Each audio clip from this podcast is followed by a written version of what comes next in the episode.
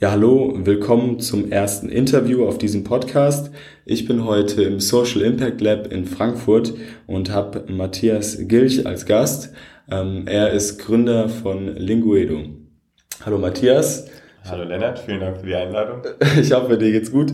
Äh, erzähl uns doch mal, ähm, was Linguedo so ist und was du da machst. Ja, ähm, Linguedo äh, ist ein Startup und hilft ausländischen Fachkräften, insbesondere im Moment italienischen Krankenpflegern, ähm, die ähm, schwierige Chancen haben, auf ihrem heimischen Arbeitsmarkt einen Job zu finden, Deutsch zu lernen, bezahlt von einem deutschen Arbeitgeber und dann in Deutschland Arbeit zu finden. Okay, und ähm, Linguedo heißt es, weil ihr euch da nicht nur auf ähm, Kranken, Krankenpfleger spezialisieren wollt, sondern weil ihr das auch äh, breit gefächert lassen wollt oder in Zukunft noch ausbauen wollt?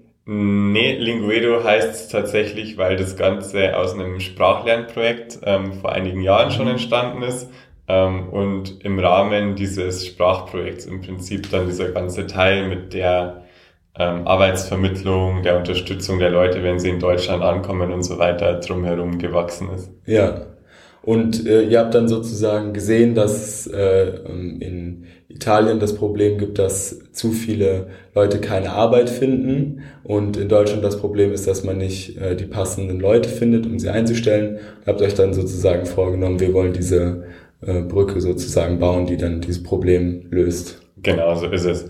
Also im äh, Zuge dieses Sprachprojekts, was wir damals gemacht haben, waren wir auch äh, in Rom für einen Monat mhm. und haben da eben mit ähm, vielen Krankenpflegern gesprochen und mitbekommen, dass die Situation in Italien seit der Wirtschaftskrise da leider ziemlich schlecht ist. Ähm, mhm. Einfach weil die Krankenhäuser ähm, die meisten staatlich betrieben werden und ähm, aufgrund der Wirtschaftskrise der Staat einfach keine neuen Leute mehr eingestellt hat ähm, und vor allem junge Leute, die frisch aus dem Studium kommen, weil Krankenpflege in Italien Studiumsberuf ist, eben keine Chance hatten, da ähm, auf dem Arbeitsmarkt äh, einen guten Job zu finden. Ja, du hattest mir da, glaube ich, einmal eine äh, relativ interessante Geschichte erzählt, dass zu einem äh, Vorstellungsgespräch irgendwie mehrere hundert Leute nach Milan oder sowas gereist sind. Ja, genau. Also das ähm, gibt in Italien, ähm, wenn man sich in einem öffentlichen Krankenhaus bewerben will, so ähm, genannte Concorsi Publici, also öffentliche Ausschreibungen. Ähm, das ist wie wenn man sich in Deutschland auf ein öffentliches Bauprojekt oder sowas bewirbt. Ähm, und da müssen die Krankenpfleger tatsächlich da vor Ort äh, zu diesem Krankenhaus hinfahren und sich persönlich bewerben. Und ähm, das sind natürlich sehr, sehr begehrte Plätze. Das heißt, da gibt's immer wieder Fälle. Vor einem Jahr, was ich dir erzählt habe, oder vor zwei, ähm, war es so, dass sich in Mailand 10.000 Leute persönlich vorgestellt haben, um sie auf 10 Stellen zu bewerben. Ähm, vor zwei, drei Monaten war in den Nachrichten eine Ausschreibung in Genua. Ähm, das war auch in den Fernsehnachrichten in Italien, wo 12.000 Leute da waren um sich auf, ich bin nicht ganz sicher, irgendwas zwischen 50 und 200 Stellen zu bewerben, also immer noch ja. ziemlich extrem. Das hatte dann schon äh, ja. Musikfestival-Verhältnisse. Ja. Okay, aber das heißt, da ist auch ein äh, großer Bedarf da. Habt ihr denn dann auch äh, Konkurrenz? Also ich meine, ihr habt ihr euch ja auch, ähm, seid ja social-mäßig sozusagen aufgestellt. Gibt es denn da auch äh, Firmen, die profitorientiert sind, die äh, da gegen die ihr konkurriert sozusagen? Klar, also ähm, ich meine, profitorientiert sind wir auch als Unternehmen. Also ja. wir sind kein gemeinnütziges Unternehmen. Was uns oder wo wir versuchen, äh, dass wir uns von den anderen unterscheiden, ist, dass wir uns halt tatsächlich um die Kandidaten kümmern ähm, und auch äh, das oberste Unternehmensziel jetzt eben nicht ist, den letzten Euro rauszupressen, sondern wirklich ähm, den Kandidaten zu helfen ja. weil wir einfach vor Ort waren und gesehen haben, wie schlimm die Situation für die Leute ist und wie doof das für die Leute ist, einen Traumberuf zu haben und einfach keine Chance zu haben, diesen Traumberuf auch verwirklichen zu können. Ja. Ähm, wir haben aber natürlich, weil diese Marktchance an sich eine große ist, ähm, Konkurrenz. Es gibt im Prinzip ähm, einen Krankenhausverbund in Deutschland oder ein Projekt, das aus einem Krankenhausverbund entstanden ist, die so einen großen Mangel hatten, dass sie einfach gesagt haben, wir nehmen das jetzt selber in die Hand mhm. ähm, und da in Italien rekrutieren und noch äh, eine Handvoll andere Firmen, die eben auch ähm, gerade versuchen, da in Italien zu rekrutieren. Ähm, schwer zu sagen, wie gut, vertrauenswürdig und so weiter die jetzt sind. Wir haben einige Kandidaten, die von den anderen Firmen zu uns rüberwechseln, eben einfach, weil sie sich da nicht wohlfühlen oder nicht so gut betreut fühlen. Ähm, aber genau, es gibt da auf jeden Fall ein paar, die einfach diese Marktchance in sich entdeckt haben. Ja. Und äh, ihr nehmt sozusagen ähm, eure äh, Schützlinge insoweit an die Hand, dass ihr ähm, euch darum kümmert, dass sie nicht nur die Sprache lernen, sondern auch hier gut integriert, integriert werden und auch, ich meine mich zu erinnern, dass ihr bei der Wohnungssuche Hilfe, bei der Wohnungssuche helft und ähm, da euch sozusagen wirklich kümmert, dass sie einen möglichst sorglosen Einstieg hier haben. Ist das, habe ich so richtig in Erinnerung? Ja, genau. Also ähm, das ist von Krankenhaus zu Krankenhaus so ein bisschen unterschiedlich, wie wir das machen. Also mit manchen Krankenhäusern setzen wir für das Krankenhaus sozusagen die Rahmenbedingungen auf oder das Krankenhaus setzt die mit unserer Hilfe auf, dass die Leute gut ankommen. Also die stellen dann zum Beispiel eine Person ein, die speziell dafür da ist, die Leute zu betreuen, die dann ankommen, mit denen auf die Bank zu gehen, ein Konto in Deutschland zu eröffnen, sich bei den Behörden anzumelden und so weiter. Ähm, aber auf der anderen Seite ähm, gibt es auch Fälle, wo wir das einfach selber machen und die ja. Leute da begleiten. Wichtig ist uns tatsächlich, dass die auf jeden Fall vorher wissen, ähm, dass sie eine Wohnmöglichkeit sicher haben, mhm. ähm, weil das natürlich ziemlich viel ausmacht für die Leute im Vorhinein schon zu wissen, okay, ich muss mich zumindest um das nicht kümmern, sondern ja. da gibt es jemanden, der besorgt ist für mich. Ja. Interessant. Und äh, wie kamt ihr auf die Idee? War das mehr so, um, ähm, wir wollen jetzt was gründen, was, was können wir denn machen? Oder war es eher so, oh, äh, wir sehen ja dieses riesige Problem, da müssen wir echt mal was unternehmen? Ähm, Es war ähm, wie so oft ziemlicher Zufall. Okay. Also ähm, wir hatten damals ähm, aus einem anderen Zufall heraus ein Sprachprojekt, ähm, wo wir ähm, Immigranten in Deutsch unterrichtet haben mit so einer Art Improvisationstheater, was uns super viel Spaß gemacht hat. Ähm, und da hat uns eine Personalvermittlungsfirma angesprochen, ähm, ob wir nicht eine Zweigstelle in Madrid eröffnen wollen, also so eine kleine Sprachschule, mhm. ähm, um da Krankenpfleger ähm, zu unterrichten, die nach Deutschland gehen sollen.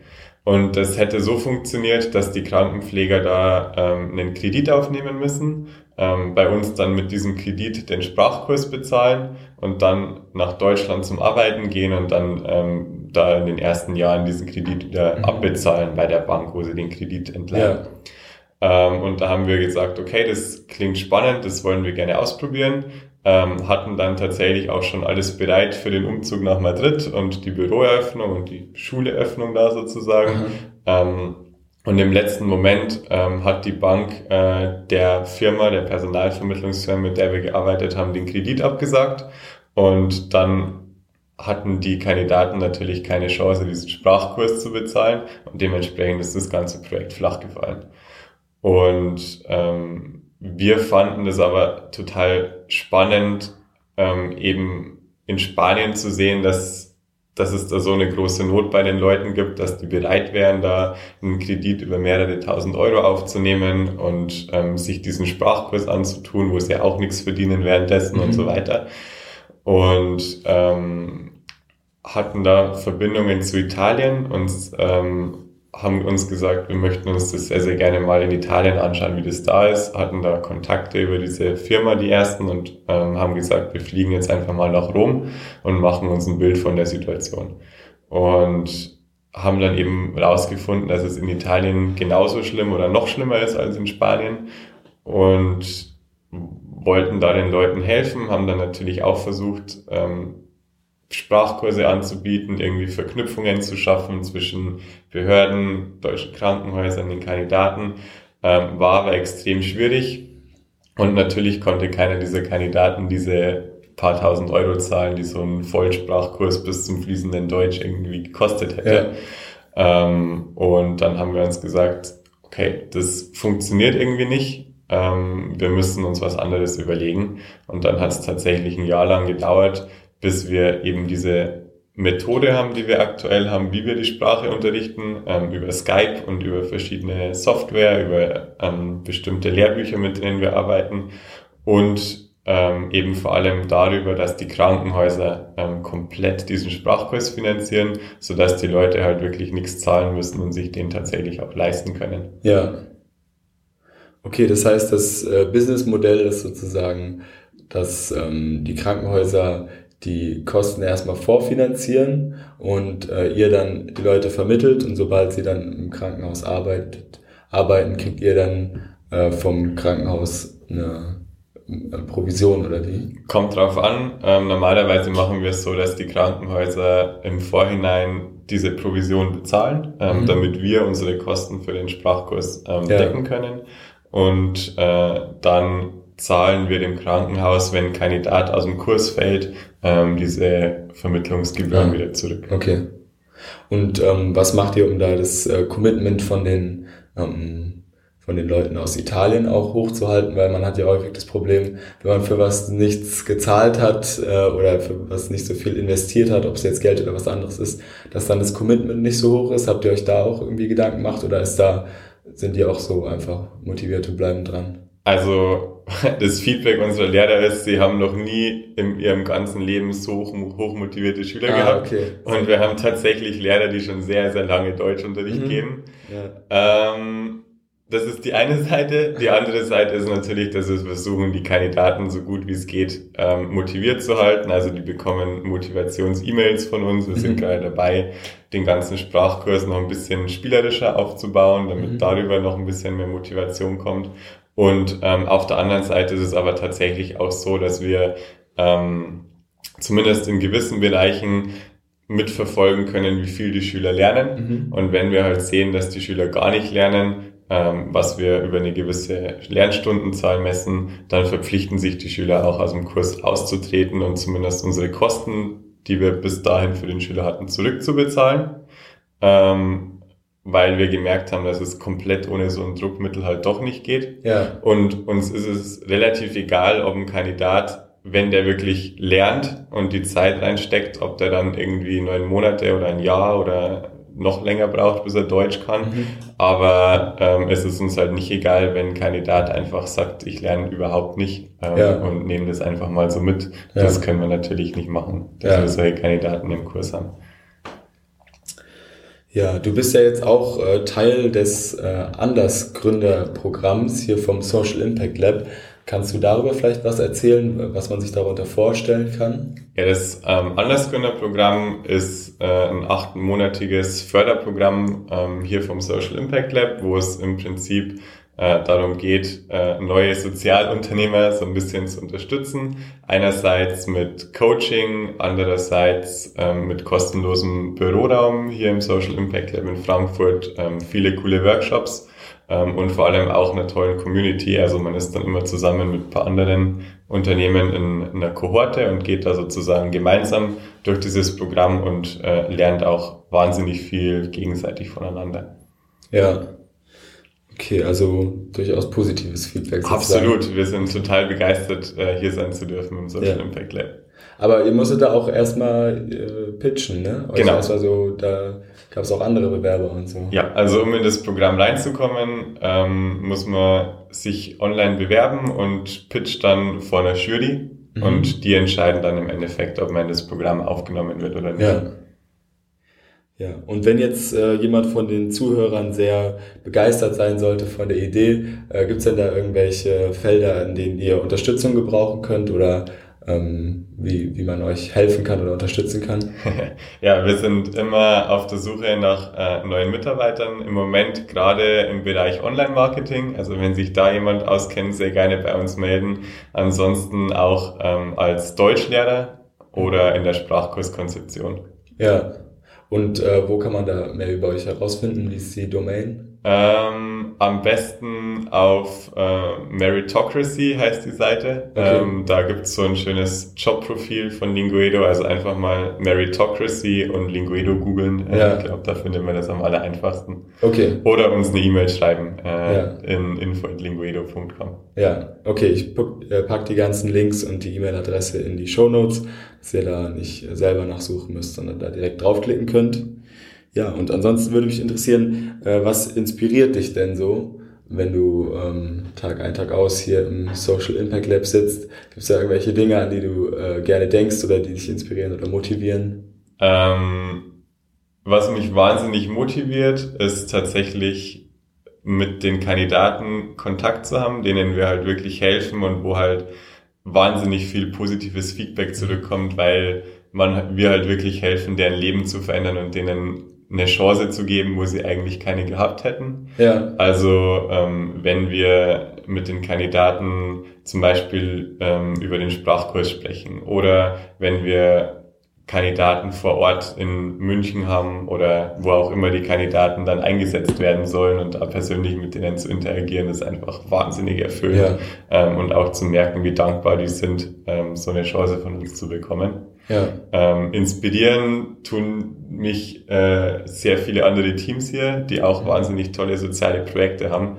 und die ist vor allem teilweise deutlich schwerer als wir haben, ähm, weil wir ja den Vorteil haben, dass unser sozialer Nutzen und wie wir Geld verdienen sozusagen ganz gut in einem zusammenfällt, äh, wohingegen andere Projekte da deutlich größere Schwierigkeiten haben, ja. das Finanzielle und das Soziale unter einen Hut zu bringen. Ja. Und ähm, was ist äh, so die, die Vision für Linguedo? Und das ist immer so eine schwierige Frage ne, mit dieser Vision. Erstmal natürlich, dass alles äh, läuft und sich das Ganze rechnet und so, ne, wahrscheinlich. Äh, ja, das ist der, der erste wichtige Schritt, genau. Ja. Ähm, ansonsten haben wir uns natürlich vorgenommen, ähm, das nicht nur auf das Offensichtliche mit Krankenpflegern mhm. ähm, zu beschränken, sondern wirklich Leuten, die einfach Schwierigkeiten haben, eine Stelle zu finden, weil ihr Land oder einfach ihre Umgebungsbedingungen ihnen mhm. nicht genug Chancen bieten, ähm, da zu helfen. Sei es andere ähm, Jobgruppen in Italien, wo es im Moment in dem Sektor halt einfach keine Arbeit gibt, sei ja. es Leute ähm, in anderen Ländern, ähm, Stichwort Griechenland, wo es ja auch gerade nicht mhm. so wahnsinnig läuft, ähm, wo man noch helfen kann. Ähm, und vor allem, was wir auch sehr, sehr gerne machen würden, wo wir schon langsam reingehen, ist auch mehr Mehrwert für die Leute, auch wenn sie keine Kandidaten bei uns wer werden, aber über kostenlose Bildung zu bieten. Ja. Also mehr Finanzierungsformen und Hebel zu finden, Leuten ähm, kostenlose Bildung zukommen zu lassen, damit sie sozusagen mehr Chancen im Arbeitsmarkt dann tatsächlich haben. Ja, sehr cool. Jetzt habe ich noch eine äh, fancy Frage, nämlich ähm, wenn du jetzt äh, bestimmen könntest, was äh, alle Facebook-Nutzer, wenn sie das nächste Mal auf ihr Newsfeed gehen, äh, als allererstes sehen und nichts anderes sozusagen. Du kannst da hinschreiben, so räum dein Zimmer auf oder äh, kauf weniger Sachen oder irgend sowas sozusagen. Du hast die äh, fetteste Werbefläche da und äh, jeder wird es einmal sehen. Was würdest du da hinschreiben? Darf ich äh, also wenn es Werbung sein darf, dann mhm. natürlich äh, für, ähm, für ein cooles ähm, Projekt. Also ich finde zum Beispiel ähm, Charity Water super. Ja. Es gibt ein paar andere sozial-unternehmerische Projekte, die ich toll finde. Ja. Wenn es irgendwie ein Zitat oder so ein Satz oder sowas ja. sein soll, ähm, dann was in die Richtung wie, ähm, was willst du eigentlich mit deinem Leben anfangen? Ja. Einfach um die Leute zum Nachdenken zu bringen. Okay, sehr cool. Und äh, wenn jetzt dieses Interview irgendjemand hört, der irgendwie zurzeit nicht ganz äh, äh, sich äh, erfüllt fühlt mit dem, was er tut und der gerne irgendwas äh, anderes machen würde, aber nicht so genau weiß, wie er da anfangen soll. Oder es gibt ja auch viele junge Leute, die äh, schon von Anfang an sagen, ich will gerne irgendwas machen, was, was nachhaltig ist, was sinnvoll ist. Ähm, hast du irgendeinen Rat für solche Leute, die da noch ganz am Anfang stehen? Ähm, ich glaube, man muss einfach anfangen. Ja. Ähm, weil wenn man was tut, habe ich das Gefühl, stolpert man immer weiter ja. vorwärts, auch wenn es manchmal äh, mühsam ist. Ähm, und irgendwann kommt man dann auf jeden Fall auf das, was ja. für einen das Richtige ist oder das, wo, wo man sich dann auch selber findet. Ähm, das mhm. heißt, einfach mal ausprobieren ähm, und versuchen einfach immer vorwärts zu stolpern, bis man was gefunden ja. hat, wo man dann wirklich sich wohlfühlt. Ja, es war ja auch bei euch so, dass ihr erst mit dem ähm, mit dem Theaterkurs, mit diesem, oder wie heißt es genannt, Improvisationskurs genau. angefangen habt und äh, es daraus dann entstanden ist, wo ihr wahrscheinlich auch nicht so weit gedacht habt, so nochmal was anderes draus wird, aber es entwickelt sich ja dann meistens doch und wenn man in die Richtung geht, dann folgt dann meistens auch der nächste Schritt, auch wenn man es sich am Anfang gar nicht so genau vorstellen kann. Richtig. Also wenn man ähm, wenn man wenn man uns gefragt hätte vor drei vier Jahren, ähm, was wir als Projekt im Endeffekt machen oder wie das dann mal aussieht, ähm, hätte keiner irgendwie auch nur annähernd gedacht, dass es so aussieht wie jetzt. Ja. Ähm, und viel hatte, glaube ich, echt damit zu tun, dass wir sehr, sehr viel Glück hatten, aber auch einfach sehr, sehr viel ausprobiert und sozusagen Sachen ähm, einfach gemacht haben und dann ein ganz kleiner Teil hat funktioniert, der Großteil mhm. nicht, aber wir sind immer weiter in die Richtung gegangen, die halt ja. funktioniert hat, bis wir so ja. weit gekommen sind, wie wir jetzt sind. Ja, ich denke, äh, Glück spielt auf jeden Fall immer eine Rolle, aber die Frage ist natürlich auch, ähm, wie sehr gibt man dem Glück überhaupt eine Chance, weil man kann ja nicht äh, das große, den großen Gewinn machen, wenn man sich kein Los kauft und wenn man halt äh, 100 Sachen versucht oder immer weiter jeden Tag was macht, dann hat man halt bei irgendeiner Sache mal Glück äh, und dann passt's auch. Und da gibt's auch dieses Zitat von Tiger Woods, glaube ich, der meinte, ähm, es ist komisch, äh, umso mehr ich trainiere, desto mehr Glück habe ich. und ich glaube, das ist äh, ganz gut, das sich vor Augen zu halten, dass man natürlich Glück braucht, aber das Glück ja in gewisser Weise auch provozieren kann, indem man immer mehr versucht und irgendwas klappt dann. Das trifft es, glaube ich, ganz gut, ja. Ja. Okay, das sind doch coole abschließende Worte. Also wenn ihr Bock habt, was zu starten, dann fangt mal mit irgendwas an und guckt, wo es euch hinführt. Und ja, damit machen wir die Sache jetzt zu. Und äh, ich freue mich und vielen Dank, dass du hier als Gast dabei war, warst. Hat mega Spaß gemacht. Vielen Dank dir, Lennart. Ciao. Hey Leute, vielen Dank, dass ihr so lange zugehört habt. Ähm, ich habe eine kleine Bitte an euch, nämlich bin ich mit dem Podcasten noch ganz am Anfang und habe da auch gar nicht so viel Erfahrung und bin mir noch gar nicht so sicher und würde mich sehr freuen, wenn ihr in der Google-Umfrage, die in den Shownotes ist, einfach mal kurz ausfüllen könntet, was euch gut gefällt, was ich schon gut mache, wo ich noch besser werden kann, weil äh, ich würde gerne dazu lernen und ich denke, das ist die beste Methode. Vielen Dank schon mal.